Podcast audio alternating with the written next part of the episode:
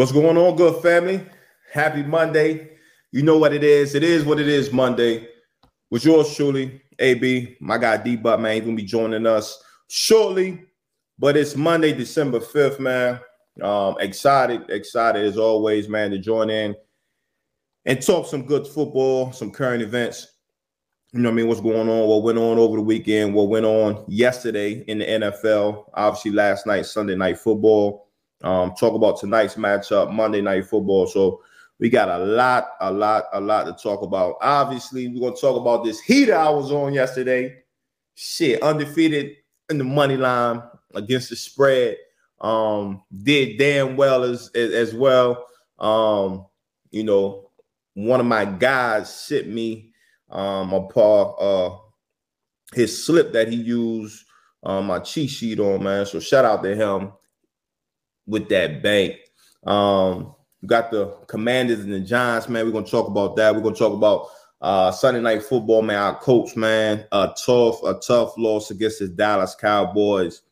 Uh, we're gonna talk about the Philadelphia Eagles, man, still flying high.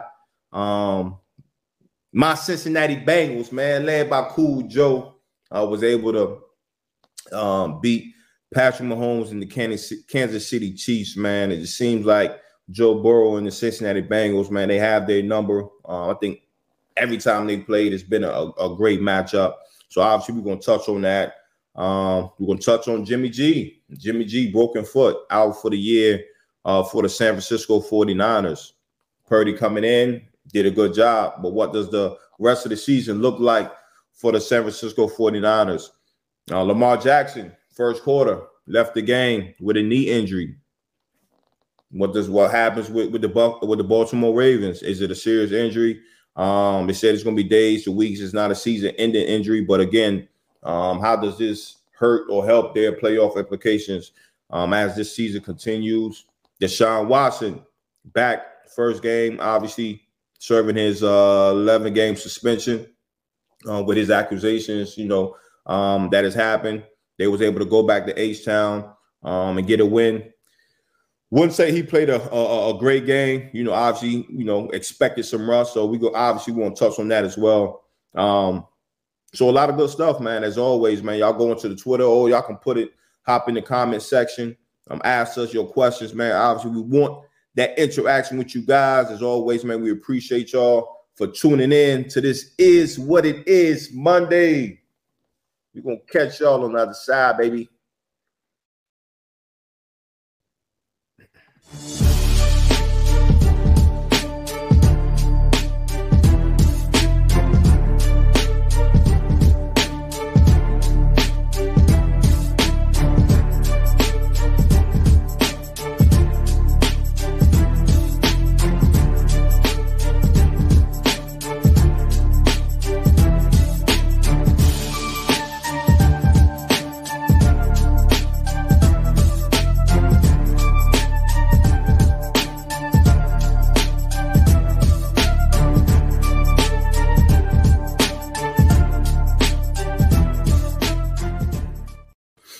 going on? What's going on, man? We back. Um, we're gonna jump right into it. We're gonna jump right into it, and I'm gonna start with our coach. Uh, Sunday night football. Cowboys 54, Colts 19. Um, this puts our Colts at four, eight, and one. Um, coming into this game. Um, I want to say the Colts was um 10 and a half point underdog. I know a lot of people say, hey, that's a lot of points. Um, but man, it, it it it did not look good for the Colts um, last night. I think that on the Cowboy side, you know, um, everything was kind of clicking for them. You know, defense was flying around, um, causing, creating turnovers. And um, for our coach, man, you know, I would say Matt Ryan didn't look didn't look any. I don't think a, a lot looked good for, for, the Colts last night, and I think we we've all you know that play this sport. You know, you have those games where um like nothing you do is working. Nothing you do is working. And it's kind of one of them things that kind of um happened last night. You know, my guy Jeff Saturday, our guy Jeff Saturday, you know, started off with a with a huge win, coming in with the uh, a win against the Las Vegas Raiders, man. But you know, now you know, dropped a couple, um, and obviously this game not looking good at all. Just got to figure out, you know, what does the future look like for the Colts? And again, you know, this is it is what it is. Mondays, like, what is the future looking like for the Colts? Obviously, um, you know, Jim Irsay, he's gonna go through his his procedure as far as you know who's to be the head coach next year. But right now, at this point of the season, you know, um, Matt Ryan was on the bench. You know, Jeff Saturday is hired as the interim head coach. First thing that he does, um, you know, he brings you know Matt Ryan back off the bench and names him the starter. And I totally agree with that um, at that at that moment in time. But right now, where the Colts are sitting at four eight and one, um, got what four games left. I think something, you know, some some things gonna have to have to happen for them to be able to get into the to the playoffs. I think the obviously with the Titans losing um yesterday to the Philadelphia Eagles, they're still ahead.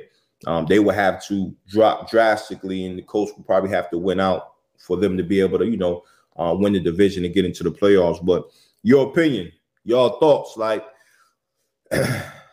is this a situation where you know we just try to see what we have? Um, you know, obviously we're not going to tuck our tail. We're not going to quit. Uh, I know we we not. That's not the the identity that Jeff Saturday is going to bring to that team and just in that building in general. But what's I don't know what the answer is. I don't know what the answer is. So um, that's that's that's going to be something that we got to keep a lookout for. But Cowboys um, still playing some good ball. Um, I think you know with the with the Philadelphia Eagles still playing good, um, the Washington Commanders and New York Giants tying yesterday. That division playing some real good ball down here in the stretch. So we we're gonna see. We're gonna see what's what's gonna happen. Gonna time for Matty Ice to hang him up. Hey, Father Time waits for nobody. Uh, I'm not gonna say you know hang him up, but it's it's looking rough out there. It's looking rough.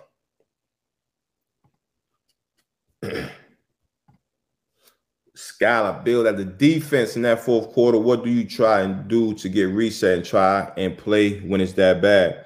Man, you just hoping with somebody makes a play. You know, again, I've, I've been in a situation and I vividly remember um, playing with the Colts, going down to New Orleans and playing Drew Brees, man. And um, at halftime, I think they probably put up like 30 some points on us, man. And it's just one of them things where you try to go back and you forget the first half and say, hey man, we just got to take a one play at a time.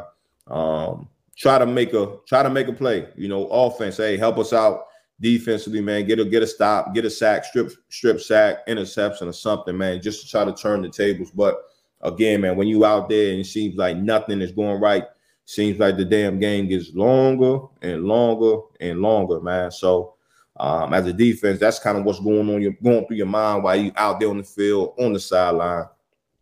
Pretty sure when my guy D Buck gets gets in here, man, he's gonna have his take on what he thinks the coach should do and uh, what that game looked like. But it's a tough one for our coach. Tough one. Till past once told how he torched the defense all week as scout quarterback when he prepared for Brees. Uh, I might not been been there for that one. Um, but shit, man, moving on um, to the next to the next game. Like I said, put your put your comments in the comment section. Um, we're gonna touch on this Thursday night football game.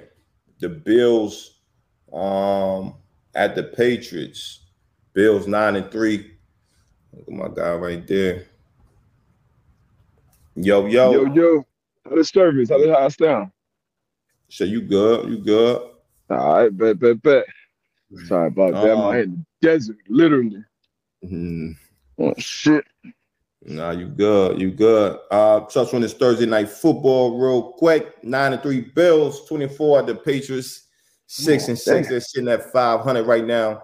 Um, Josh Allen and company, man, they was able to, you know, go out there and get the job done. Um, their first win in that division. So I think that was um that was big for them um, mm-hmm. with, the, with, the, Miami Dolphins. Losing yesterday. You know, um, Bills are sitting in real good good position right now. Um, and with Kansas City losing as well. Kansas City is they are they still your favorite coming out of the AFC? Oh, Chiefs. I mean, not the Chiefs. The Bengals. Bengals got their number. I think Burrow three and zero oh right now uh, against Patrick Mahomes. Obviously, last time they faced off in the playoffs, took that championship. Uh, Dub. Uh damn man. Uh, yeah, I still say I still say Kansas City. It, it would be my favorite. If it was an AFC Championship game being played today, I would bet on Kansas City again. Probably to win it. Maybe my Dolphins, maybe the Bengals, but I I say Chiefs right now. Still, I yeah they, yeah. trying to convince myself. Yeah, yeah. Yeah, you don't sound too confident. You know, we're gonna give yeah. you some. We're gonna give you some weeks. We're gonna give you a couple more weeks, man. We, you know, we put you on the high spot. Nine and three. But the, the Bills, man, the Bills looking good. You know, at the, mm-hmm. AFC, we got a lot of teams. Um, I ain't gonna say a lot of teams. We got a few teams that can mm-hmm. push, um, push for that crown. You got the Bills, you got the Chiefs, obviously. Um, you got the Miami Dolphins playing some good ball. Cincinnati yep. Bengals, you just mentioned, um, they're coming on. They playing well. They're hot right now. So I would say between those four teams, man, you can kind of flip a coin on any given day. On any given day, and be like, yep. hey this is the team that could, you know, potentially check it from the AFC. So absolutely, and they all they all got dogs at quarterback tour. You know, obviously had a rough one yesterday. He was missing his tackles, but no excuses. Guys were open. He was he was off uh, bad from some for some reason. Um, lost to Josh Purdy. You know, and you know everybody gets an opportunity. Everybody's pros out there, but we, we shouldn't lose with Josh Purdy playing quarterback but, for the majority again, of the afternoon. I always give you a hard time when when, when, you, when you, talk about this. You know what I'm saying? Like, yeah, quarterback go. is a major, major, major factor in these games. And since we're talking about it, um, Dolphins sitting at eight and four right now. Um, Niners also eight and four. Niners was able to, you know, for this game 33-17. And we talked yeah. about it. You know, if we create a, a super team, it would be the Dolphins, explosive offense, and the 49ers talented defense. Um, you had the Dolphins in this game. I had the 49ers. But I always talk about, man, it's, it's, it's quarterbacks are very, very, very important. But the, the other aspects of the games or the teams are, are, are yeah. key. And I went defense here. I just felt like the way the defense was playing, um, playing with a lot of confidence on mm-hmm. the field. I'm pretty sure DeMeco Ryans just having way more confidence um, play calling as well. Just seemed like everything is working right for them. And then when you look on the offensive side of the ball for the Niners, you know, Jimmy G was playing good, but you know, having weapons all around them, it just felt yep. 49ers was was a, a better team. Not saying Dolphins was some shit. Obviously, they've been playing good, but as a team, I just felt, you know, Donna, Niners was was was good. But you know, you you gonna learn about that that quarterback. Yeah, I'm still with the quarter. We just heard the teams we named the AFC. Uh, and right now you look at the 49ers. Last week, everybody, hey man, it's the NFC championship. This probably Super Bowl, you know, favorite to appear from the NFC, even with the Eagles sitting at 10 and 1. But now they're gonna lost Jimmy G for the year. You're not gonna find nobody that's gonna say that, man. It's a quarterback driven league at the end of the day, man. And and I wish my quarterback, one of my quarterbacks, Tua, played much, much better yesterday but he didn't. And one of the individuals that I was worried about wrecking this game wrecked it. Nick Bosa, three sacks, one forced fumble. Uh, our guy, man to man alum, Jimmy Ward had a had a had a nasty pick, um, getting straight uh, horizontal to the field. Uh, but like you said, DeMeco Ryans got this obviously this defense playing at an unbelievable level. Weapons all around the field on the offensive side, so that whatever quarterback does play, they definitely have the best um, opportunity to succeed. And Josh Purdy, he played well too. He played good. He looked like he stepped right in there, like you know, the moment definitely wasn't too big for him. I think Mr. Relevant a couple years ago. Um, so so shout out to him, but very disappointing loss for my for my for my Dolphins over there in the AFC East. But um, it was it was still a it was a good game for a little bit. You know, we had that fourth and one and fourth, and then then it got ugly at the end. But uh, Good game though. Good game. You nah. so did you you already showed your record? Nah, nah. We gonna, we gonna wait. We gonna wait. I wanted you to. Uh, I wanted. I wanted you to be on screen before I pull the records up. You know what I'm saying? We we got time. We got time. You know. Yeah, it was hot. It was hot. Yeah. We had we had a lot we agreed on at first in the pick show, and then as the show went on, we started, started going. Off, yeah, yeah. Started going with your heart and all this other shit. But it's all good. We we we we gonna take our time, man. Next game up, man. We got the Commanders and the Giants. Um, uh, it, this was it's another good game. Um, mm-hmm. Um, the Washington Commanders Giants tied 2020. Commanders at 7 5 and 1, Giants 7 4 and 1. Um, spoke about it briefly. Um, Gonna get your thoughts on the Indy and the Cowboys game. But we just talked about, you know, this NFC East, man, where these teams are playing well. You know, this mm-hmm. division is, is, playing really well. Um, any thoughts on, on this game? I know you went with the Giants, you went with the home team yeah. here. I went with the Commanders. Um, any thoughts here? Nah, you know, this I think this is a pick 'em uh, on Saturday, I believe. And this I think everybody expected this one to be a tough, a, a close, a physical game. That's what it was. Heinicke made plays late to put it in the overtime. Uh, Saquon, he, he's uh, still continuing on with his stellar season, just just entered back into the thousand yard club. I know he's been dealing with a lot, so that's that's good for him. Um, but I, I mean, these these teams, if any one of these teams lost yesterday, I think their chance to make the playoffs would have been like 30 or something percent lower. Um, they, they end up tying. It was a close game. I think they play again in two weeks. So um, this division uh, obviously it looks like it's going to be won by the Eagles, but it could still easily put you know three, possibly even four teams in the playoffs. But um, yeah. this game was I feel like pretty much what we expected. Uh, um, you know, going into it. Yeah, yeah. Um, again, I, I think it, it's a this is really going to be interesting just to see how these teams are able to finish out. Like you said, they play each other again in two weeks, man. So um, this this last stretch is going to be real important for a lot of teams, especially these yep. two. So, um, fact, yeah, man. We'll see, man. Um, the Broncos and the Ravens, man. Um, Broncos three and nine. you know, I thought they was gonna be able to to pull this one out. Ravens. Um, Lamar Jackson left first quarter with a knee injury. Yeah. Um, they say, you know, it's either day to day, week to week, not a season ending injury. But the Ravens not looking good. Even when he was in the game um, at the quarterback position, man, the Ravens not looking good. And that's just not offense, it's defensively too. Um, I know mm-hmm.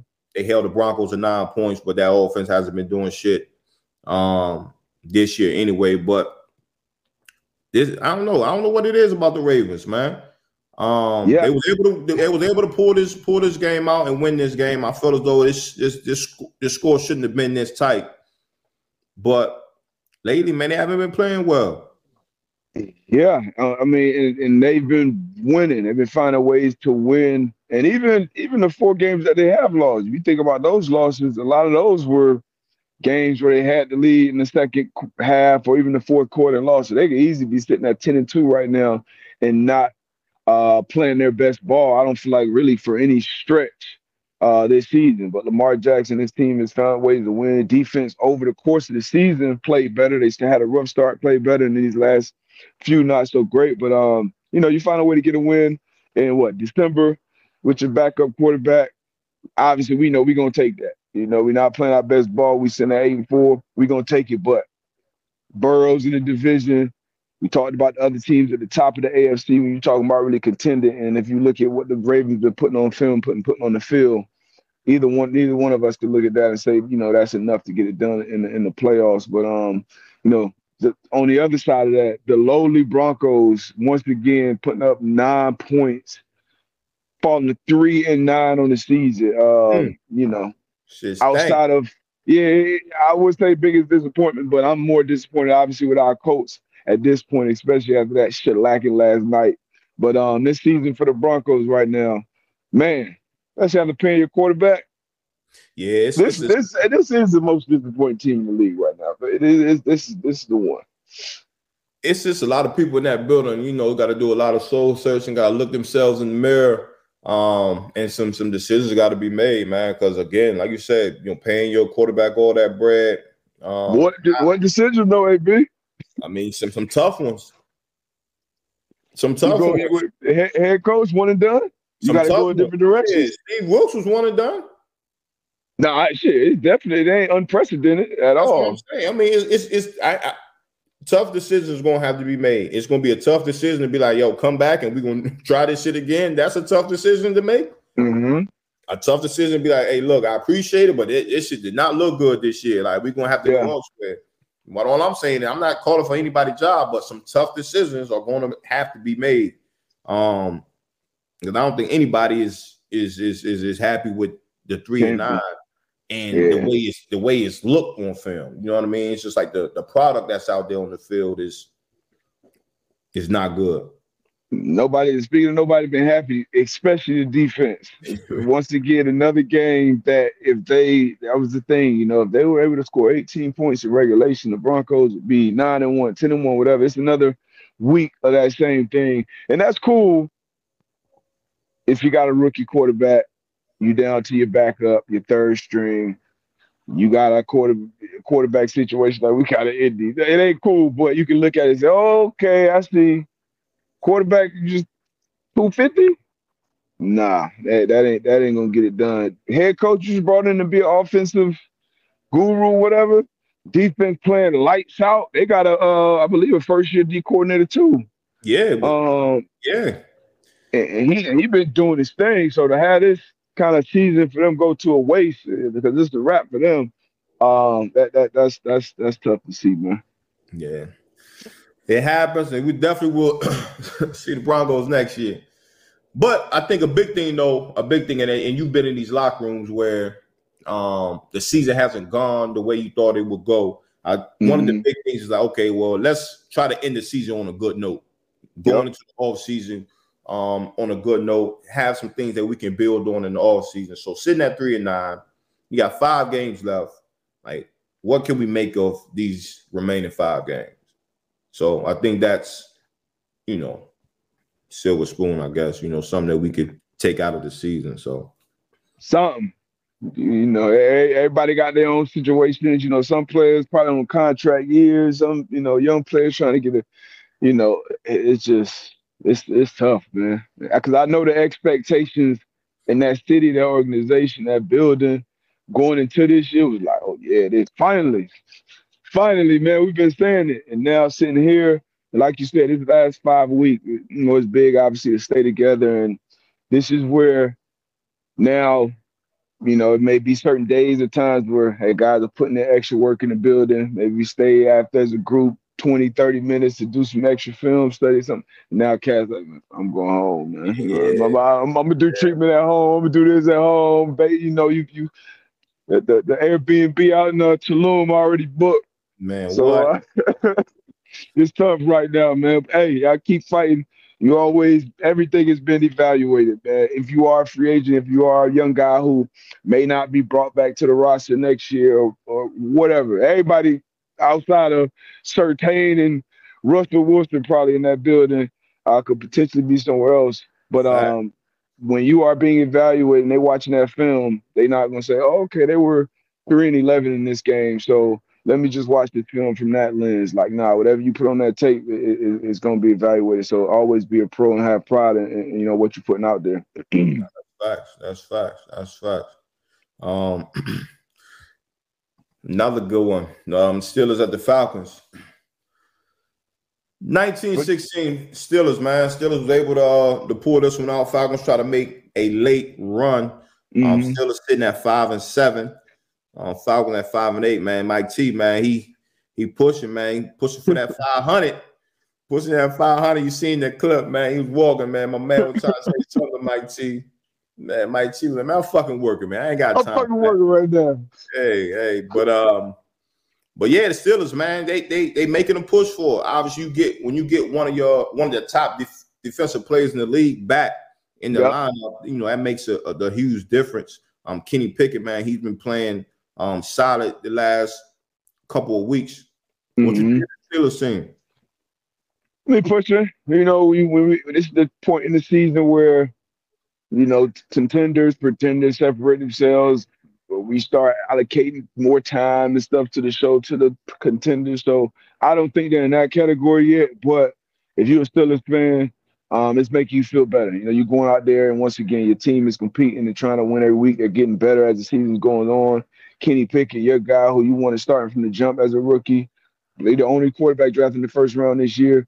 Um, he's looking better every week. And you found I picked him because I picked them um, because of the quarterback. And then once again, that defense led by TJ Watt. So uh, and the coach too, Mike Tomlin. You know they ain't gonna go out sad. So um, I like I like what I'm seeing from the Steelers, but obviously in the big scheme of things, in the grand scheme of things, they they not in the picture this year.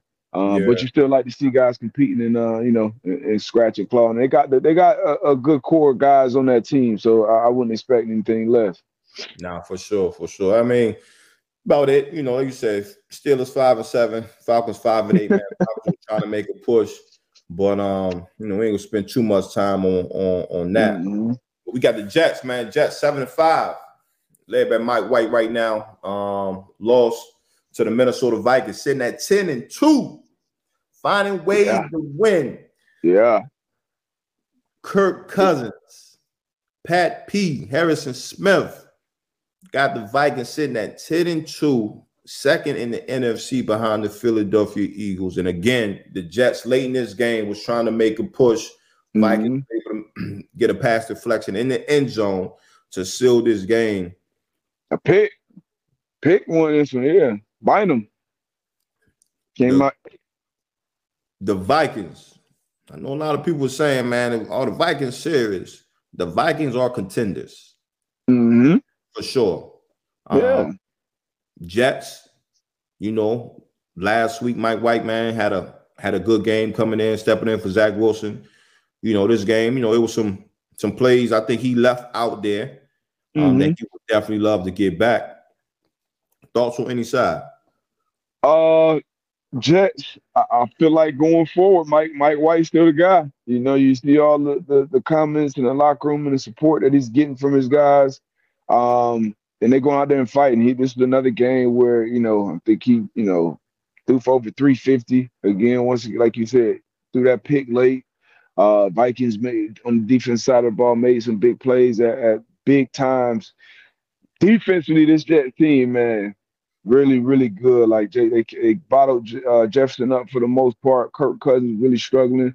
They did have something going on the ground though which which you got to have at this point in the year. You got to be able to say, all right, I passed the game ain't going this year. I mean, this this week, let's get this backfield going, or vice versa. So that's what they have in the Vikings, man. And people can say what they want. You send that ten and two through thirteen weeks. Um, only one team in the league with a better record, uh, and that's the Philadelphia Eagles, man. So hats off. Uh, salute to the Vikings once again. New new head coach, new GM, uh, and a lot of the same parts that they had last year, but this year finding ways to be on that winning side of things. We found out this is a game last year, everybody lost. You know, everybody yeah. gave up a, a, play at the end, a drive at the end. And there were opportunities in this game. You're like, damn, they look like they trying to trigger it off. Um, but yeah, this is good. But I think both of these teams, looking at watching, they both look like playoff teams yesterday, man. So um, hopefully we'll, we'll probably see both of these teams down the line in the dance, in the, in, you know, an attorney at least. What are your thoughts? Sure. For sure, man. We're gonna try to get through a couple more of these games, man. We got a guest coming out here to talk talk some some sports stuff with us, man. So we definitely want to give yes, um, if I get some time, and we'll get some of these games. The one game that I really want to talk about the Chiefs and Bengals. Um, Chiefs sitting nine and three, um, Bengals eight and four, led by Cool Joe. My Bengals, my my quarterback, one of my quarterbacks, Bengals man was able to get pull this one out 27-24. Um, Cool Joe, man, he's winning head-to-head matchup against Patrick Mahomes right now, sitting at 3 and 0. The Bengals are playing real, real good ball right now. Um, you know, beginning of the season was looking a little iffy, but playing some real good ball right now. Complimentary football. Yep. Again, these the, the three times Patrick Mahomes and um, Joe Burrow played is it's been like this, similar to this. You know, low a high scoring game, but um differential is real low, man. Um, yeah. Well, it's fine. Hey, this this this this your guy, man. You know, yeah. we had a lot of a lot of a lot of conversations about, you know, me and you at least Herbert Burrow. now the conversation is Burrow is is Mahomes. Like this, this is potentially looking like one of those matchups that could be like a Peyton Tom type type. Every time these two teams, these two quarterbacks match up, it's going to be a dogfight. But to your point, Joe Burrow three and zero, oh, and we have been talking about it for weeks about the Chiefs being the favorite in the AFC. A lot of people probably, I think they just moved up the Super Bowl favorites going into this week weekend. Um, and Patrick Mahomes not losing in November, December for right. you know 26 games, I think. So uh, Joe Burrow got in, in, in his team, you know, the defense, uh, Lou Anarumo, the defensive coordinator, he's 3 0 against Andy Reid, their enemy. So that's something to be said right there. Do a lot of different things. They were dropping eight, did a good job. I felt like uh, keeping Mahomes in the pocket for the most part. Uh, obviously, didn't let kill him. Kelce pretty much shut out the first yeah. half. Second half got going. Um, but yeah, this was a good game. I think I think these two teams will definitely be in it um, at the end. Two good good ball clubs, good football, good coaches. Uh, this this good NFL product every time these two teams touch. Obviously, I was wrong on this one. I went with the Chiefs. Again. I think you went with your guy with the Bengals. Uh, but good game, man. This was this was this was a real good one. Now, real good one. I think this is gonna be one of the matchups that we look we look for year in and year out. When again, yep. these two teams um, play against each other, led by two dynamic young quarterbacks, like you said, well coached teams. Um, so again, I think we'll see them again. We'll see them. We'll see this matchup again in the um, in the playoffs. And since we're talking about uh, the picks, oh, wait, wait, real quick. What, what was your what was your um your reaction to the coach? I, I see. I missed. The, I missed the early early part of the show. I missed. I saw as soon as I jumped on, I saw the score on the screen. I said I, I tried to sleep that shit off and forget, but ooh, hey, man, like I said, it, it looked bad it looks bad. You know, um, for for one, you know, as a as a defense, you know, when you get 54 put up on you like that, it wasn't all of this. This was probably what defense. it, it, was, it wasn't all on the defense, but you know, yeah. it was big six, some fumbles. I get it, but at the end of the day, you know, on both sides, it didn't look good, right? Matt Ryan not looking good. Um, so you know, like I like I like I said earlier, it was like you know when Jeff Saturday got that interim head coaching job, you know, mm-hmm. first thing he did was, "Hey, Matt Ryan, you back the starter," and we both agreed that was the decision that we would have would have made as well. But Correct. right now, like, what do you do? Like, you know, do you do you? but it, it was it was it was it was bad bad, bro. Like that, like bad, bad. You know, fortunately and unfortunately, I'm watching this with you know my second family. Basically, a lot of people in town. My boy Ty partied it on this weekend, so we are. It's thirty of us in the crib just watching the game, and it's just like half them Cowboys fans. It's, it, it was like pick, pick, fumble. So shout out Malik Hooker too. Malik Hooker revenge game. I was happy for my dog, but where do we go from here as far as the quarterback? Ehlinger was an inactive, I believe, um, in this game. So Nick Foles the backup. So if we make a quarterback change, would assume that's going to be Nick Foles.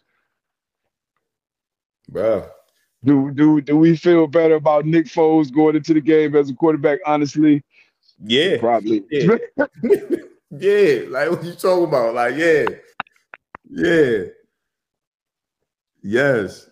Hey, I don't know what to do, bro. I, I honestly, I like that shit was a man. I don't know what to do, dog. And it, it's bigger than Matt Ryan, but yeah, fumble.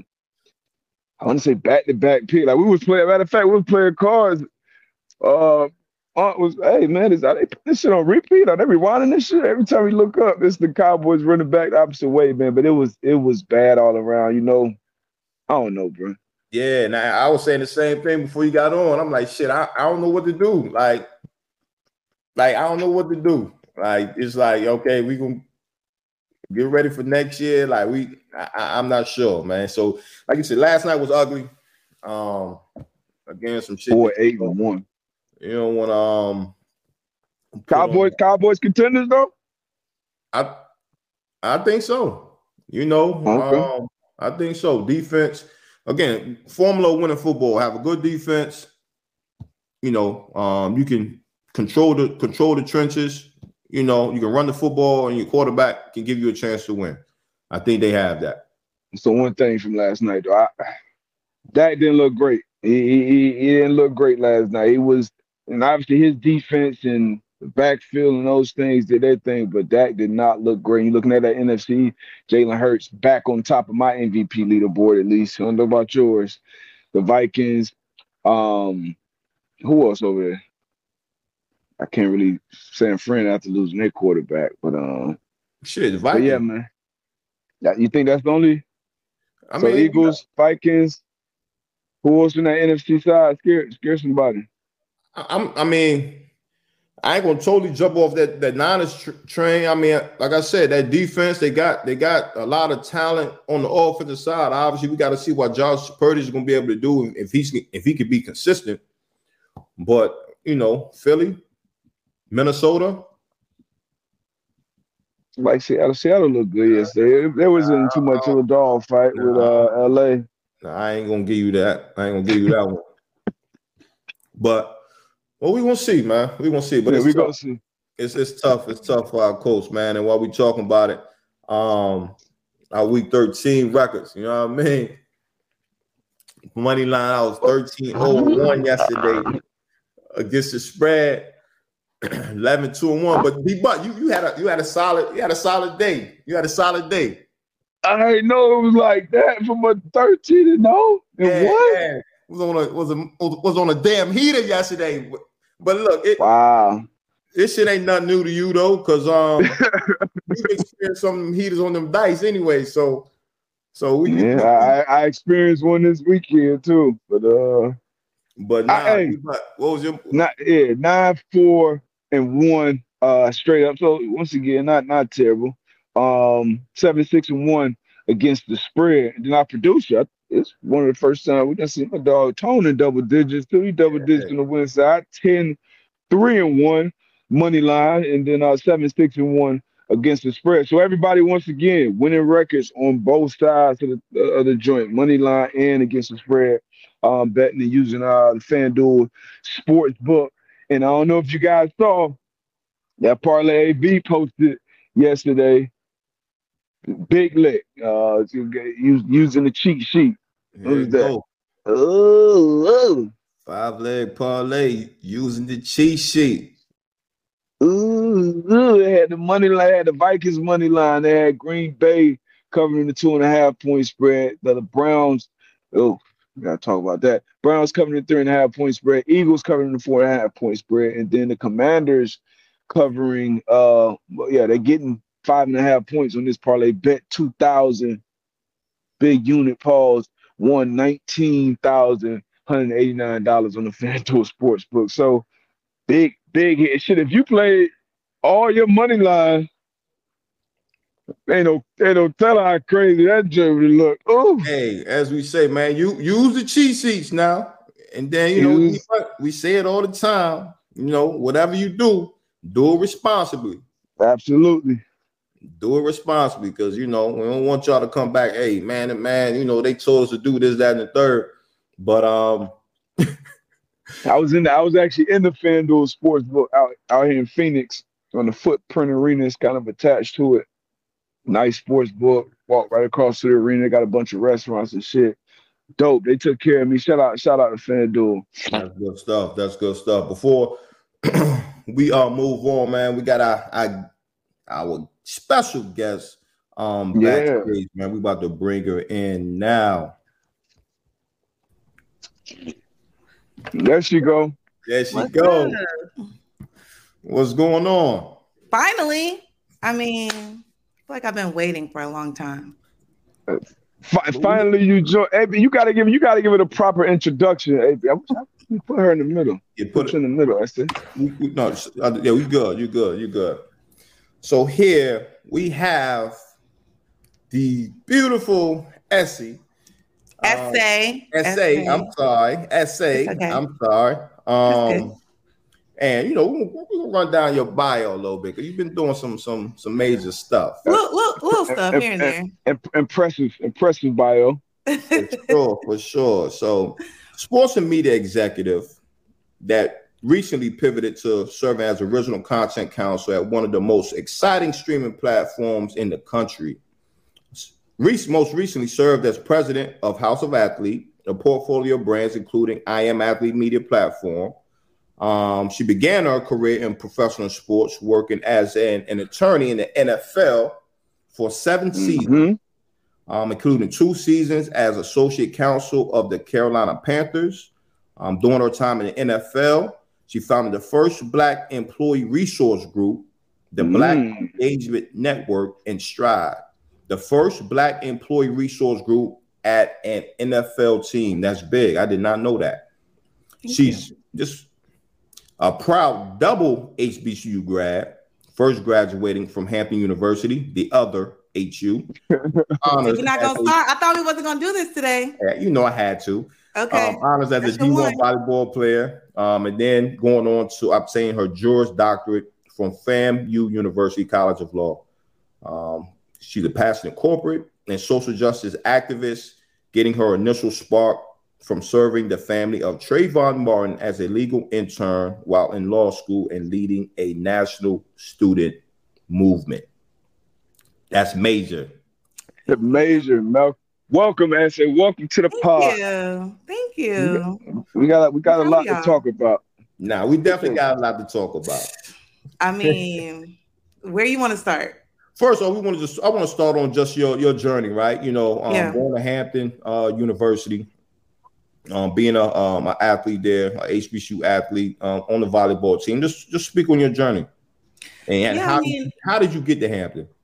So, you know, playing volleyball in the Midwest, you know, you think about the big programs, and I truly wanted to be a professional volleyball player.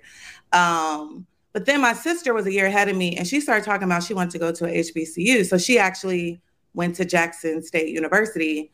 Um, and but before that, she was looking at Morgan State. And so I went on a visit with her to Morgan State, and the coach there started recruiting me.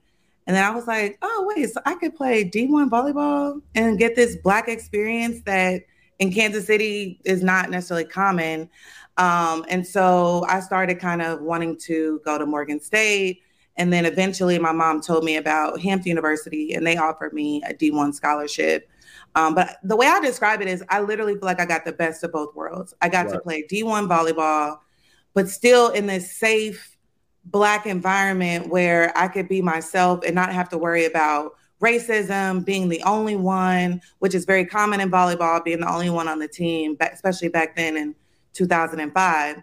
Um, and the the girls across the net were also all black. Like it was just this amazing experience. And you remember, like, but they're like playing in the MEAC at that time was like special because yeah. it was it was highly competitive sports and everyone looked like you. And so yeah. the games are lit, the band is playing, you know, even just like the cheers, everything is different, but you still got to kind of fulfill wanting to be a D1 top athlete, but also getting that black loving, nurturing, illustrious education from your HBCU. So for me, yeah. it was amazing. Like it was the best experience I could have ever had. Yeah, now I talk about all the time. I say the best four years of my life, you know, uh, regardless of what, you know, what I've been able to accomplish mm-hmm. and where I've been. I always say that's like my my my time at Howard was the best four years of my life. So just talk about like after after um Hampton, you know, you went to we went to fam, um, and even your experience in the NFL. Like just just touch on that a little bit. Yeah, I mean, I feel like I people always ask me, I want to do what you did, and you know, half of it is luck, and half of it is obviously preparation and determination. Um, it's a relationship business, and I was just grateful that a few people a long time ago saw something in me, like Kevin Warren, who was at the Vikings at the time, now commissioner of the Big Ten. You know, I got my yep. first internship with him. So those are the people that kind of gave me my start. But then when I got in, I was like, I'm not leaving. Yeah. Um, but I took unconventional paths. Like I took an internship after law school with NFL Films. Um, and really just kind of got my foot in the door and bet on myself, which I know is one of your, you know, go-to sayings. And like that's literally what I did. Like my parents thought I was crazy taking an internship. And I was like, no, but if I get in, I'm not leaving. Like I, I knew that mm-hmm. part. So I was like, oh, if y'all let Ese in, she's not leaving. Yeah. And you know, really kind of just built my career from there. Went on to work at the the league office with during a very interesting time. There were all of the racial talks going. You know, obviously this is after Trayvon Martin, and then we had like this slew of of you know unarmed black men being killed. So that's what prompted us to start the Black Engagement Network, and then Cap Nails. And so I'm there for that. I just started this Black group, and now we literally have the nation talking about is the NFL racist? Yeah. So mm-hmm. the timing was crazy, right? Um, yeah. And I feel like I was kind of in the middle of it, and I was literally the spokesperson, the spokesperson for Black employees to all of leadership. So I'm a junior employee meeting with the commissioner and Troy Vincent and Kimberly Fields and all these other white executives who are being forced to talk about a topic that they frankly never had to talk about, you know, for a long time um, internally uh, at mm-hmm. the NFL. So uh, my career, I, I, feel like I've been lucky to be a part of some amazing things at the Panthers. I got to work with Julius Peppers and other players um, like Chris Manhertz and and leader and and other leaders uh, uh, in the team. On this is when the owners promised to match dollar for dollar whatever the players raised and donated yeah. to any yeah. social justice cause. And so that was an amazing experience because I'm literally in the locker room like you guys have all this power and you need to use it. And this is the time where you can call all of the owners to the carpet and say, "Okay, bet you want to you want to do this, then we're going to do it with you." Um, and I felt like we got a lot accomplished when I was there as well. That's dope. That's, That's dope. What's up. What, what was that? What was that? Uh, what was that pivot like? You know, going from the NFL and then you know becoming, uh, you know, getting into the media space. Obviously, you were the president, I believe, at House yeah. of Athlete when um, you know, I am athlete and everything, they kind of just had their unbelievable just rise as far as our content. Obviously, we're dealing with a lot with the pandemic and things like that. And then y'all just kind of took over that space. What was that like? That even that type of experience? Because I feel like that was a very unique one for anyone, uh, but especially for a black woman being in that uh, space. Yeah, it was. You know, it was, space it was a lot of things. Um, mm-hmm. You know, it was a great experience for me professionally. I had known Brandon since I was an intern at NFL Films. I met him at a Pro Bowl, um, and we just stayed cool over the years. And you know, I started seeing him post about his business, and I'm like, "What are you doing? Like, do you have this? Do you have that?" And so then we just got really, you know, cool, and I started kind of just helping him on the side when I was still at the Panthers. So going full time, I had got kind of bored. I wanted to really learn about the media landscape because I saw this where it was going. Athletes, yeah. mm-hmm. they all wanted their own media platform. They, you know, the shop had started and all these things. And I'm like, I've always wanted to help players off the field and be someone that they can trust because you guys, you don't have a lot of people that look like you that come yep. from where you come from, but that also know how the league works, how the sports, you know, companies work. I mean, how the sports media companies work and so I wanted to be that for Brandon and the company. Um, mm-hmm. So I got to come in and do that. And it was really me betting on myself. I was like, all these years I've been successful, but it's when you're with the best sports company, the NFL, you really don't know what you're made of, right? Because it's like, am I in these rooms because of the shield or is it me? You know, yeah, like, yeah. am I good enough for, you know, for for success without the shield? And House of Athlete kind of gave me that opportunity and I learned a lot. Uh, mm-hmm. I learned a lot about business. You know, that we're in the middle of the pandemic, the beginning of the yeah. pandemic when I went. Um, but I knew we had something special. I yeah, even used to tell Brandon, Brandon didn't think this the show was even going to be a thing. And he's like, yeah. I need you to work. I need you to work on House of Athlete, and you spending too much time on I Am Athlete. And I'm like, bro, like there's something here that's special yeah. that we've never seen, especially from football players, right? We see NBA players talk their shit and be themselves. But you guys never really got the opportunity to do that. It's very much don't curse, no, you know, don't talk about sex, don't talk about this. Like you have to mm-hmm. stay in these lines. Mm-hmm. And I Am Athlete was the first time we saw prominent football players speaking freely about all topics. And so yeah, that was great to be a part of. Nah. All right.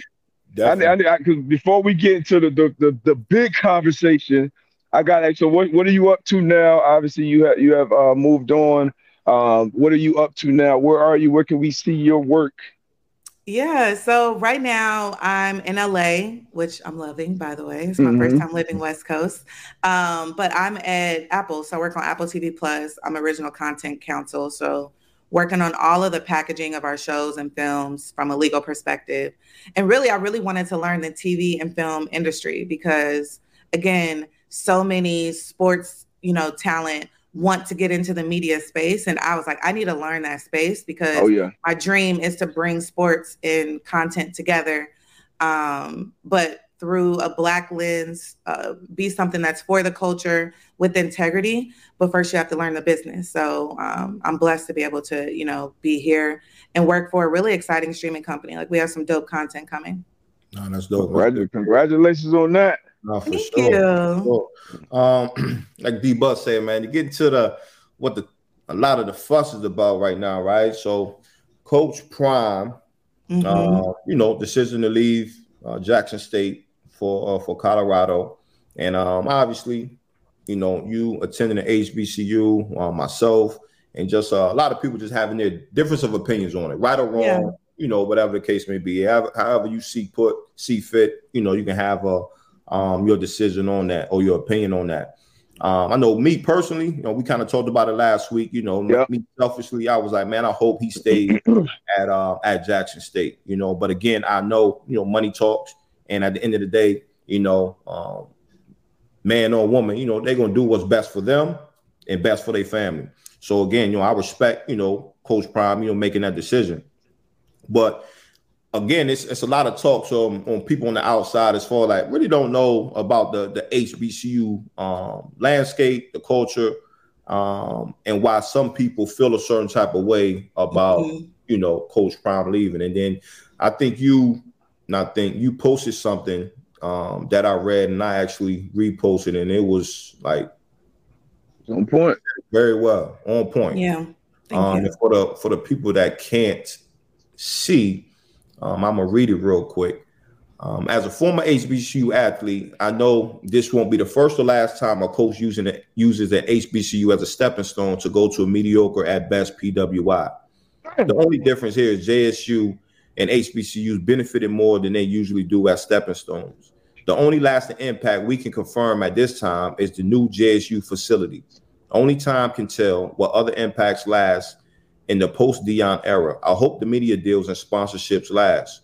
I hope all the celebs, pro athletes, and media that sprinted to JSU for the prime time fanfare go back when he's not there. That they spread love and support to all the other HBCUs. Yes, there's more than the three or four you see on TV. Part two. For the record, HBCU culture has been lit. HBCU athletics has long been a safe place for young black athletes to play the sport they love at a high level while learning and illustrious education. Deion didn't make HBCUs relevant. Deion made mainstream media and pop culture comfortable, embracing the part of black culture that isn't rooted in violence and exploitation. One could argue ah. JSU made Deion more relevant than he's been in recent years. Deion doesn't owe HBCUs anything, and HBCUs don't owe Deion anything. And when I read that, man, I was like, man, that's that's that's spot on. I don't think you could have said it better. Um, Thank like, you. how do you feel about the whole situation? Yeah, Coach I mean, Prime. it's, first of all, you know, a lot of people, I think they want it to be something that's like this negative post and it really isn't right like because I, I, understand the business of sports i understand you know having to move for better opportunities so you know this isn't really about is is deion wrong or right but I think we, as HBCU fans, as HBCU alumni, as the Black community, we can have an opinion on um, on something. something. Um, but I think one, it's not what you do, is how you do it, right? And so it's not just, oh, he went to HBCU, so y'all should be happy, and he didn't, you know, and he didn't have to go there. Well, one, you did come, right? We gave you a job, and I, I hate when people look at HBCU like charity we don't have to be happy just because you came or just because you posted something or just because you brought attention. Deion did an amazing job from a PR standpoint, yeah. bringing sponsorships. I know a lot of them were his sponsorships that, you know, seem to kind of have maybe carve out some for the school. And that's mm-hmm. amazing. Mm-hmm. And the attention that, you know, he brought on to JSU and HBCU sports, amazing. For sure. But it, again, it's how you do it. I think personally for me, and maybe this is just well it's going to have to be that way to get the attention. Sometimes it did feel like it was more about deion than than jsu and the hbcu culture. Sometimes he did come off like with this savior mentality like he was saving hbcu sports. And a lot of people feel that way. Mm-hmm. and that's and that and, and that and that should be a fair criticism. Just because you do something good for black people doesn't mean that you're above approach and you're above criticism. I think it's how he's how he's leaving, right? It seems like it's a little maybe premature. You're not even seeing maybe the classes that you brought in, seeing them through. People bring up the money. Well, newsflash, if you go to coach at an HBCU, it was never about the money. So to bring up money now, we, we we've never been talking about money. What we have been talking about is this is a movement. And to truly say that you're a game changer for HBCU athletics and HBCUs, you have to see certain things through. You've won the SWAC. Oh, Somebody wins the- about that part. Somebody wins the SWAC every year, though. I don't know about that part as say I, I I think without a doubt, Coach Prime was a game changer. But here, okay, so my, what my post said the only lasting impact. So yes, for the last two years, people have been talking about JSU. I think Mhm. what our community is saying is we hope that it lasts because so much of it Absolutely. was tied to was tied to Deion. Only time is going to tell how ESPN reacts, how how the sports, you know, is Bleacher Report still going to be posting the score of JSU versus Grambling? We don't know that until we see it. So yes, we can say that the last few years there's been an amazing push for HBCU culture. You know, you have um, the different, you know, former NFL coaches and players going to different schools and coaching. So yes, we're mm-hmm. seeing it. We're just hoping that it lasts because what we do know is that when something is hot and Deion is there, everybody was flocking there. But what was the goal? Was the goal for you to come see Deion and his sons and his family, or was the goal for you to come support JSU and learn about this amazing culture that's been lit for years and and and, and decades, by the way? That's what we're hoping. And now I just read that he's taken what 10 of his players with him. So what was the point of them going there? That's the business. As you know how this thing go. You But- know, but how- the- and, and, and, and But, I'm but not. business and movement are two different things, right? Yeah, so so that Correct, so I think correct. that, I think that's the thing that people were saying is like when he came, it was like, hey, this is the movement that I'm about to start. You know, this is what I'm trying to create here. This is the culture. So if it was about the business, just say, hey, look, I'm about the business. I'm I'm coming So here. This, is prime time we talk about, guys. This is this is Deion Sanders.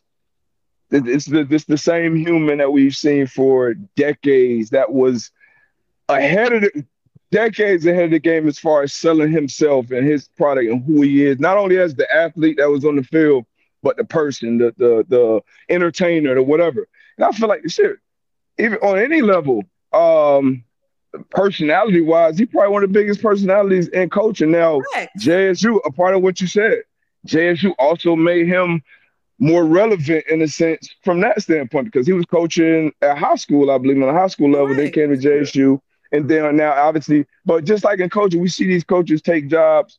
All the great coaches we know, they took jobs that they used as pedestals to step up until they get to their final destination. One of his things that he said to his team was like, "It's elevation and termination." We know that to be very true on any level, from the pro level, uh, any any level when it comes to coaching. So I feel like a lot of us, me included, because I wanted to see him see it through too. I wanted to see Travis Hunter go top ten from Jackson State, and then that be the thing because a lot of the things that he was saying was just the attention, like you said, the culture has always been lit. I know I'm from Florida. I knew about fam. I knew about being a Floridian, but the culture has always been lit. But those eyes, those attention, just like an artist or a group of artists or a, a type of music, and then that person takes it to a whole different level.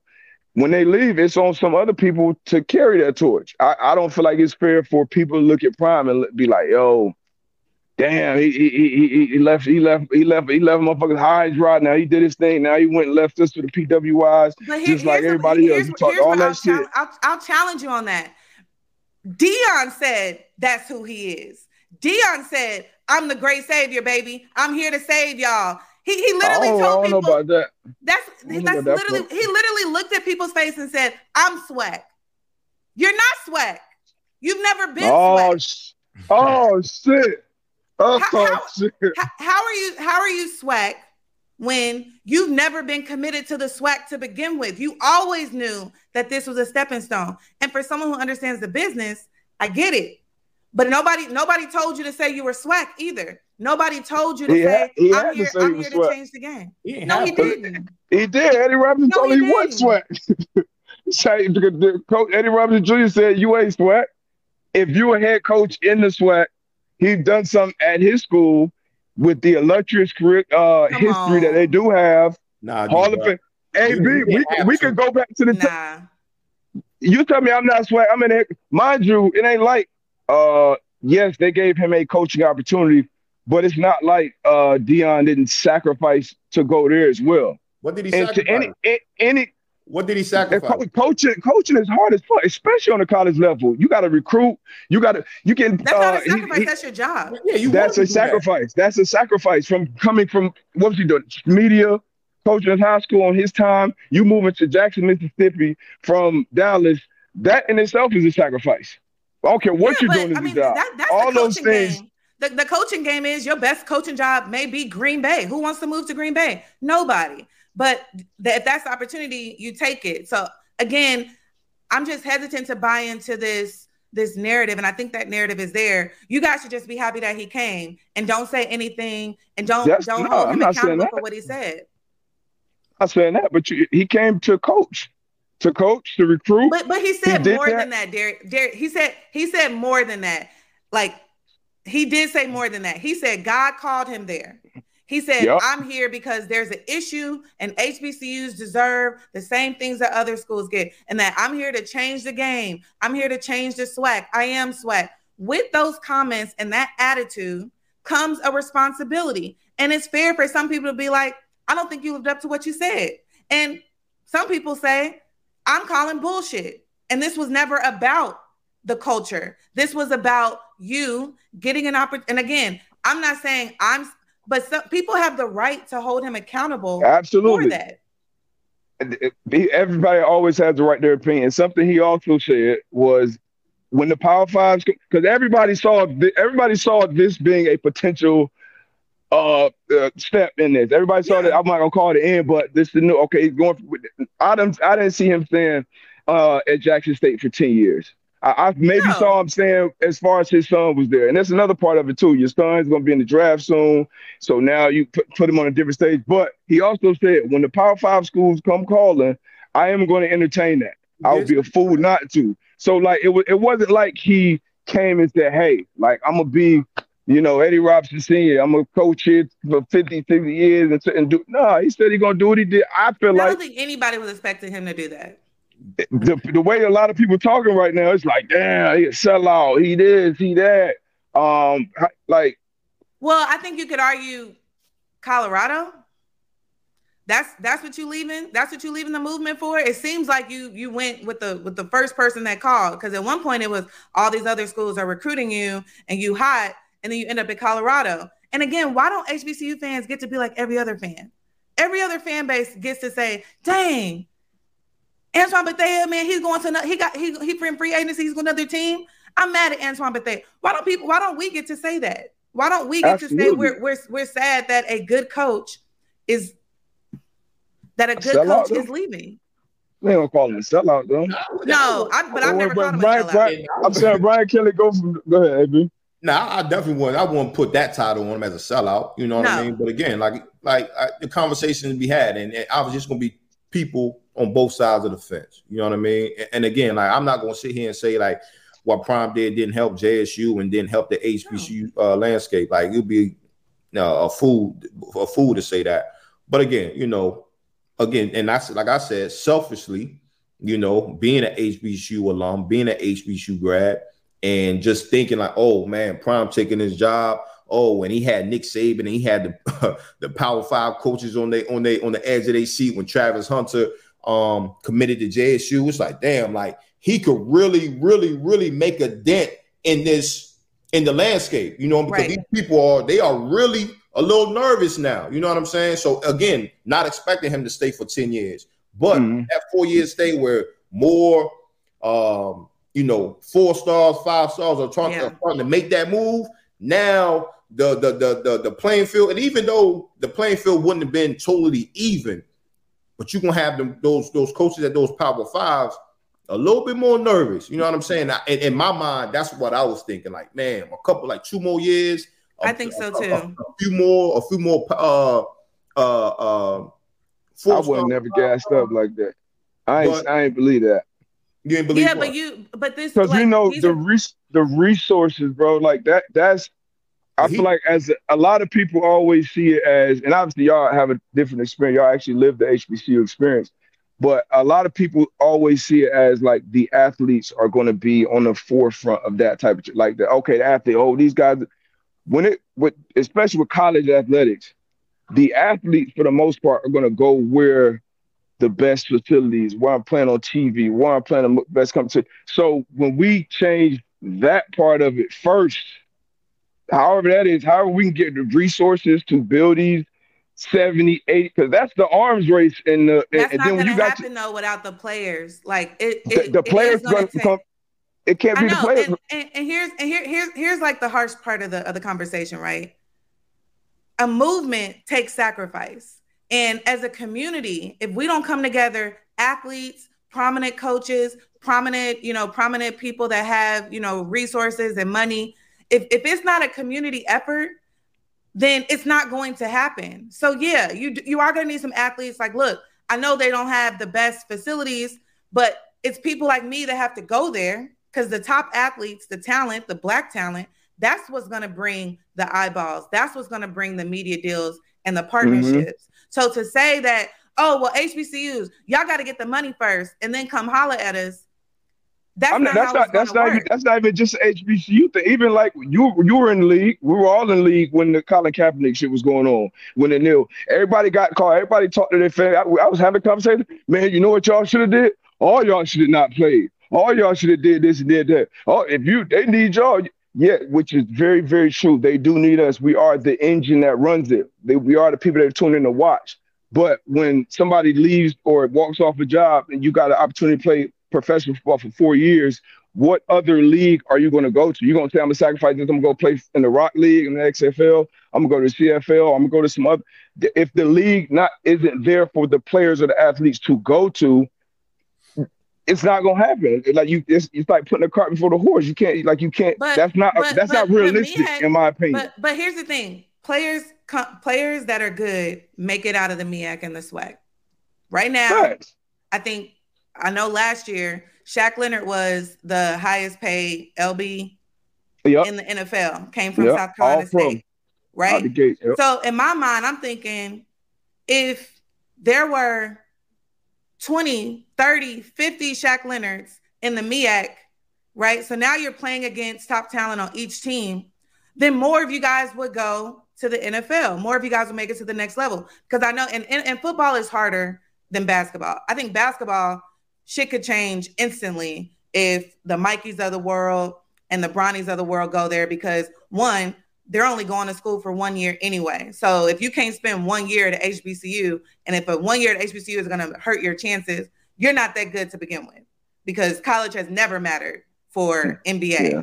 Football, more, I know it's they got more influence too. yeah, football. I know it's about you have to play against bigger guys and faster guys. But again, that's where the community comes in. But if people aren't up for the movement, then just say that because it's going to take sacrifice. The money isn't going to be able to compare with Texas, Colorado, It, it FAMU, never uh, uh, will. you know, it never we're just will. not. It's, yeah, it's, it's, we're I- not going to be able to don't- I compete don't- there. I wouldn't. I wouldn't say. I mean, obviously, they gotta.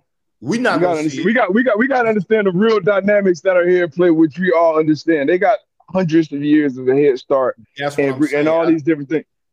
I feel like we are in a time and space though, where it is possible when you have shit. That's as an Apple right now.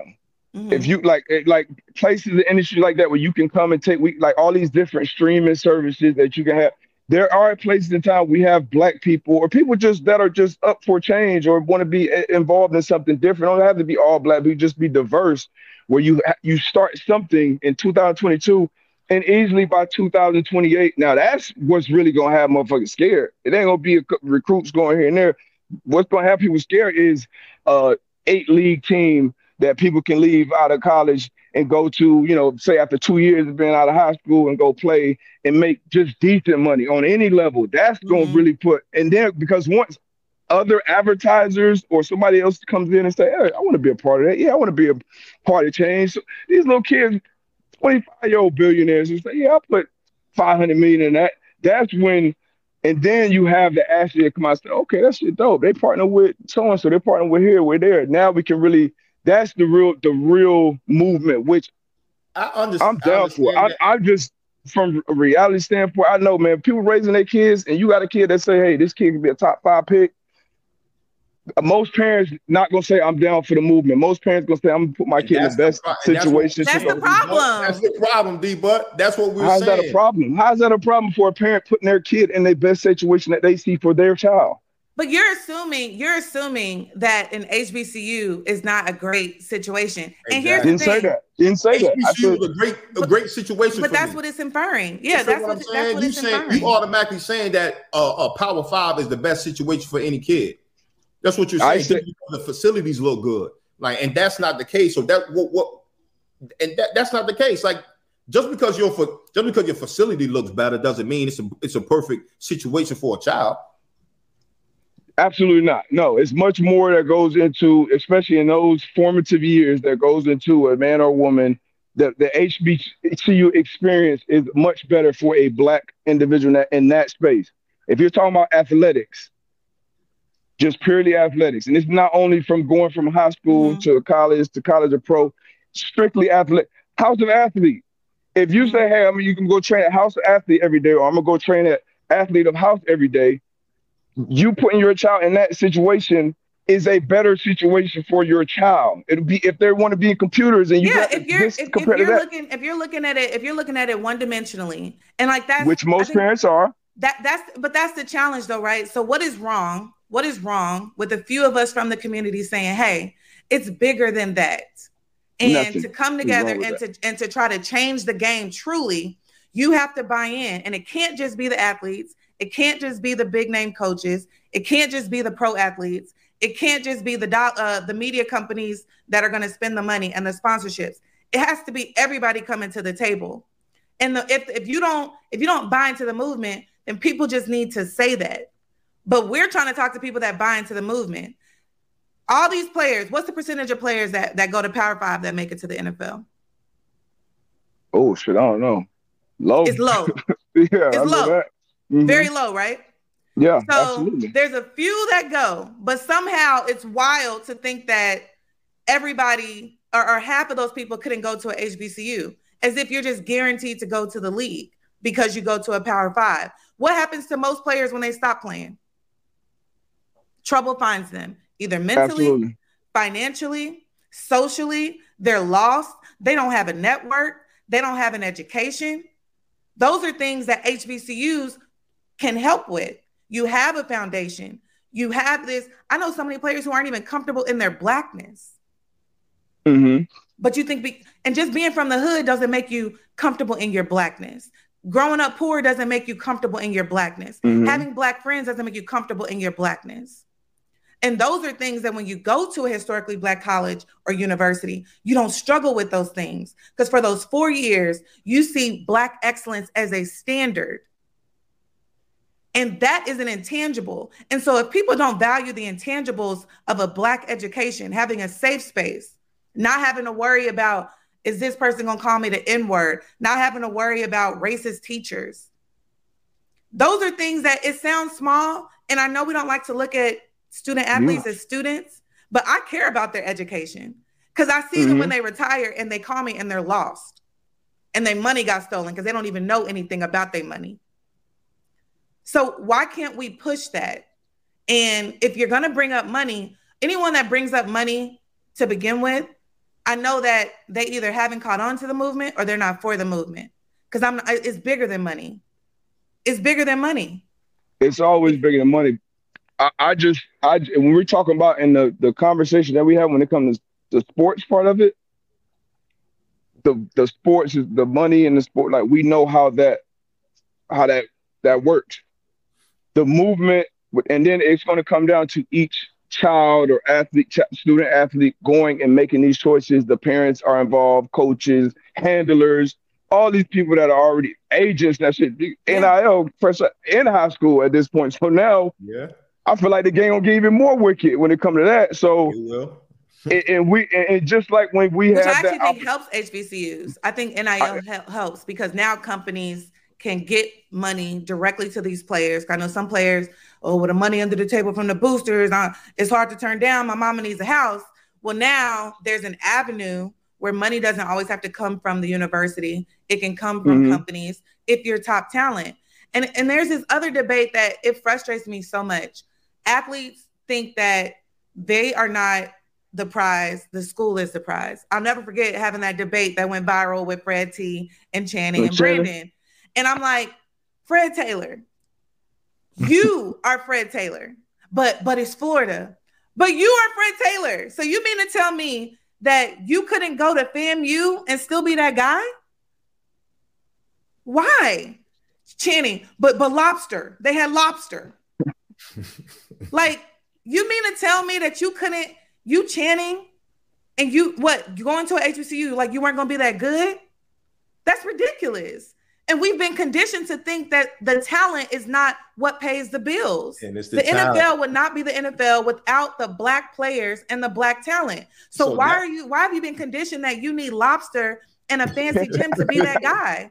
So that's no. why so that's why that's why I was that's that was like my biggest thing as far as the the, the coach prime is like you had power five on the edge of their seat, yo. Like yeah. and, and that was just with one. That was with that one. Was recruit. One. Uh-huh. That was with one recruit. You know what I'm mm-hmm. saying? So my thing is like, hey, I know you're not because I we lived it. Like we understand the money's not there, the the facility's not there. You're not gonna have that. Um, you, you, you just you're not going you, the administration you got to deal with. So it is tough. But I understand. I'm, I hope he understood that before taking the job. He knew what he was getting himself yeah. into. You know what I mean? So so now I think didn't he gave, have his salary to finish salary. the um yeah, yeah. yeah. So he did a lot. So again, now the conversation can't be, oh, I didn't have this, I didn't have that. Walking into the situation, you knew what you was going to be dealing with. So again, with that one recruit, you shook shit up. Yeah. And things can things can keep changing. Like things aren't going to change overnight. I hope no one thought oh, well, he was there and he still needed X, Y, and Z. Well, those things take time. Like, could he did he think that everything was going to do a 180 in two years? One of the things I do think we know fair, Deion didn't think that. Absolutely not. I feel like but it's, a, it's a Deion conversation, well, and then it's the people that correct. have their opinion about what Deion was supposed to do, what he did, and what he's doing now. I I I, I think we, I would say I don't want to speak for him, but I would say he knew what he was getting into fully. Maybe you know, once you you think you get into something, once you actually get into it, it's always a different experience. So maybe he got into it and had a different experience. And then I think the other element that a lot of people are leaving off is his son. You know, he he and whether you agree with it or not, he feels like having his son playing in the Big 12 is going to give him a better opportunity to be drafted higher. So To Ese's point, if you're a good player, you're a good player when you have these evaluators, we've all been around them. It's evaluator playing at school A compared to school B, you're gonna get drafted in a different in a in a different spot. So that's maybe for his for his quarterback, um, Shedeur. Um, and then I know his his older son, Shiloh, he already had that uh experience at South Carolina needs before transferring to Jackson State. So I don't know if he's following him over to Colorado. But um, obviously, it's you know a lot of layers to this conversation. And you, you know, these, these, these, these are these are conversations that we've had. You got you you got to buy into the movement. I'm I'm for the movement. I'm are for you? the movement. Are yes, you? but I am I I also live in reality. So the reality so, okay, of so let's, let's let's take that same statement. Before before there was segregation, you had people that wanted to See, that's wanted a whole other conversation. And then you had somebody say, "Listen, I hear you, Ese. I hear you, MLK. But reality is the white folk, they not gonna let us do it. So why would we even do it? That's it's not a conversation. conversation. It's Movement, not the same conversation. It, it's not, it's not for the faint of heart. But I'm just saying the principle of what you're saying is yes, I'm not stupid. I know the reality right now. What I'm saying is if a few good players do what Travis Hunter did, if a, if more coaches did what Deion did, and they actually saw some of it through, that's where the change happens. So then 5, 10, 15 years from now, our kids don't have to pay the price that they did. And so yeah, it's a big ask, but that's what all movements are is a big ask. So but things back, can't change until they change. Okay, but going back to that movement, even with that move, which we were doing, we were building and creating our own, right? Yeah. And then we had the Tulsa race match. We had different things where you had uh, high functioning black society, black uh, side neighborhoods, business, banks. All we had our own shit, and then with the whole, we wanted to desegregate and come into their shit, right? As opposed, we like we have to if we were to build our own, and I don't think this is just my opinion. I could be dead ass wrong. I don't think that personally starts with the athlete. I feel like the athlete is going to go. The athlete, the athlete, we're talented, we are student athletes, but you're going to go to where the resources are. I, so it's the innovators, the the people in tech, the business people, the doctors, the people with the resources. You build that shit, then that now that that's going to accelerate that movement 10, 15, 20x because it's something I can see it already. I, I know I can go there and, and go and do this right now. I so like that's that's both. I think yeah, I, I think I, again, I think it, I agree. I, I agree with that. Both because I feel like the the when the athletes are there, that's when the change will come as far as just the performance, and then from there, yeah. that's when the the, the athletes gonna be there like this. I, mean, yeah, think, but it, ha- it, has to come together, right? And yeah. so it's like that's what I'm saying. Is like it's not it's not on one side. It's us as a community saying, okay, this is my job. I got I'm coming with the money. You got to get the give me the players, right? Because that's what people are following is the talent. You got to have, you know, you got to get the coach. And if all those things come together, which is what seemed to be happening at Jackson State, I think that is the recipe for change. It can't just be the, the dollars aren't going to come if they don't have some something to hold on to. Okay, like who's that Antoine Bethea that's there, right? Who's that Shaq Leonard that's there? Who are those people that are there that are going to put on a show? Because that's what we're paying for. Mm-hmm. But it has to be both. You know, everybody has to chip in. Athletes have to chip in. Celebrities have to chip in. All those things were happening at JSU. I just think the community is saying, dang, it seems like the project wasn't finished. And it seems like some of the things that you said you were going to be for HBCUs, you weren't. And then there's this outside chatter that HBCUs should just be grateful that he even came. HBCUs are not a charity case. We don't need charity, we need support. And there's a difference. Like we are the Mecca. We are the ones that are educating the next doctors, lawyers, business people. We are the ones that are providing the only safe space for Black people in their most formidable years to come into adulthood in a safe environment where you know it's okay to be Black and excellent at the same time. So that's what you have to buy into. And all I'm saying is, I'm questioning his commitment to some of the things that he said.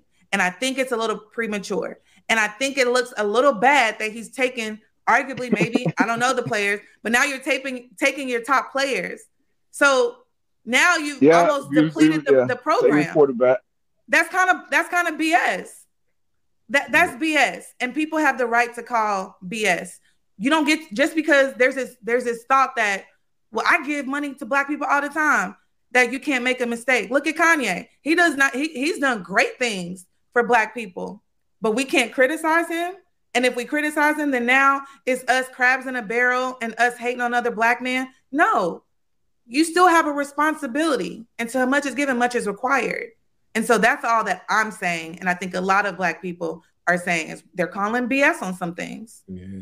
It's well said. And then I feel like this is this is a conversation that I think people gonna continue to have. You know, um, again, yeah. like you know, I, I, wish Coach Prime much success on his next move. For sure. Um, you know, going to Colorado. Um, but again, you know, HBCU at the heart, man. So we always gonna ride, ride for ride for who, who, who, taking over at uh at Jackson State?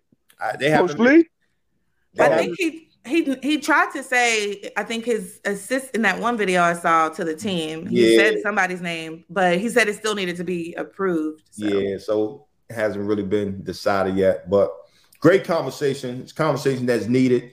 Yeah. Um, as always, you know. Now for the movement, Ese. Okay. No, I don't. I, I don't. I don't trust it. I don't know. Ese, we, we appreciate you.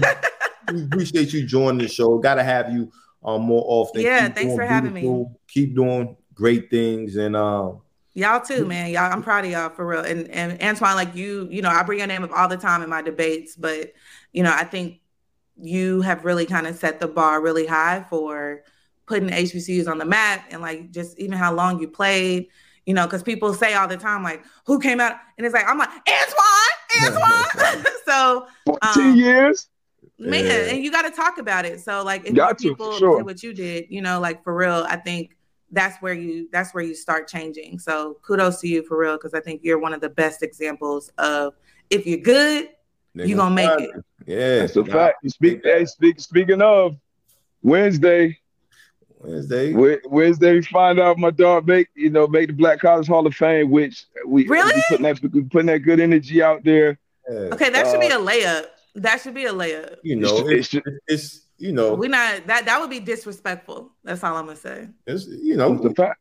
We, we got we got to go That's through what fact. we got to go through. You know. Nah, you you should be a shoe in for sure. You deserve all your flowers. And nah, I appreciate that. You as well. Like I love what y'all do. I love your comments on the culture, and I love to see black men win. So Thank you. Appreciate you.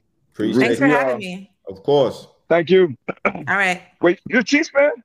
Uh, I should ask you. She said, I know she's from Kansas City. It's probably big, talking big, big Chief shit right big now. Shit. Right, right, man. That, that's a great convo, though. Great conversation, man. Not fact. That we can, we can, we can always have, and people express their opinions without, you know, feeling a certain type of way.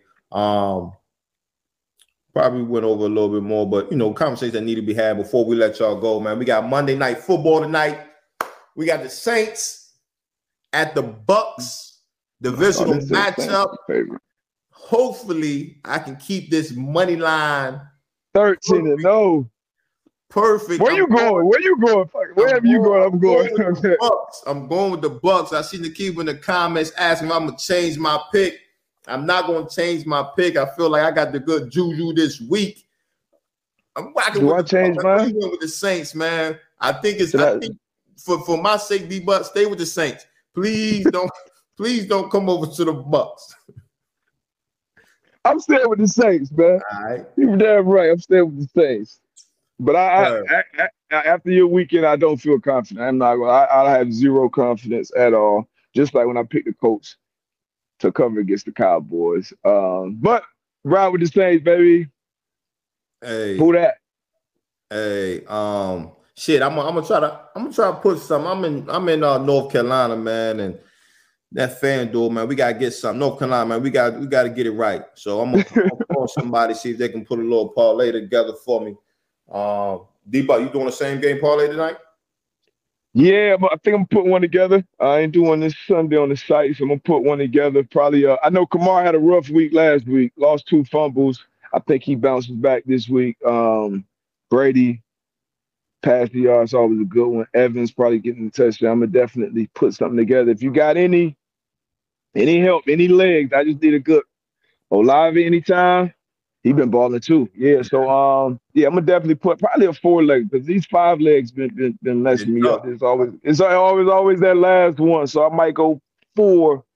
Um, but yeah, I'm gonna definitely put something together. I'm still out here in Arizona, so I can bet. Um, but yeah, yeah, you know, y'all on the book, you know, use the book, bet responsibly as always, have fun with it.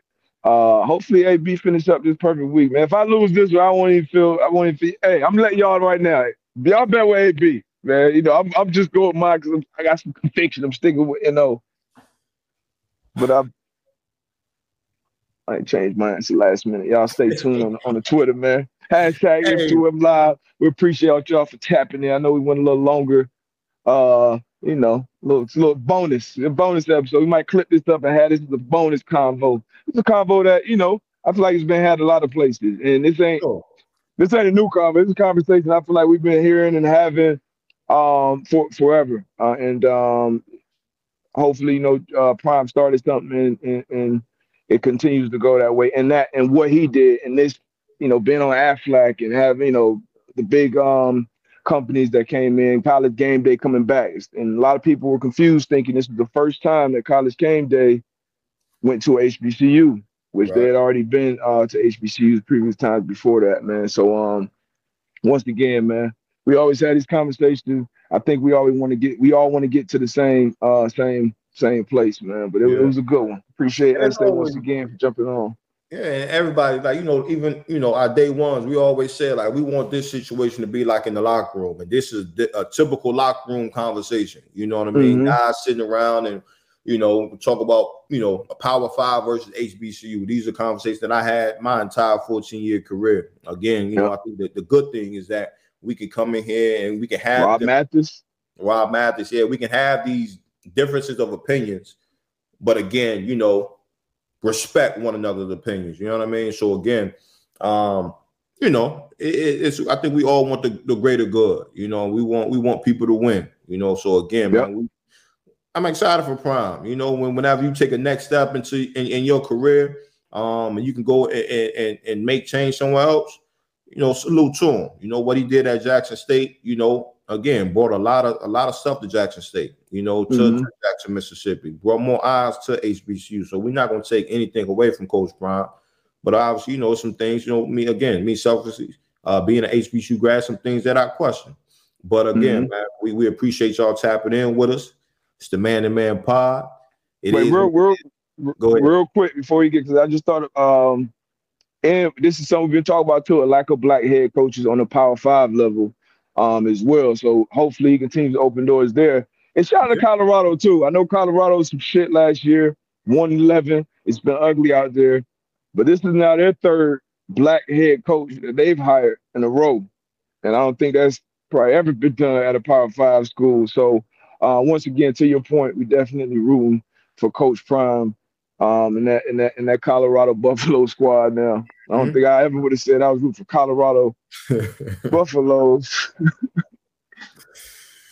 hey, but as always, start your week off right, man. Get your cardio in, get at least 30 minutes in. I got mines in this morning. Today was leg day. So definitely, man, get your get your get your cardio in. Health is wealth. Um, as my man Tone says, smack that like button. Yes, sir. Um, all that good stuff. We appreciate y'all as always, showing love. Man, we gone. See y'all on what we got? What's that? Thursday? What's today? Thursday. Yeah. Thursday. I'll be live from the Thunderdome. Oh, I'm gonna holler at you about Thursday. I'm I don't know if I'm gonna be able to make on make right. Thursday, but I'm gonna let you All know. Right, Hit me. But we out. Appreciate y'all.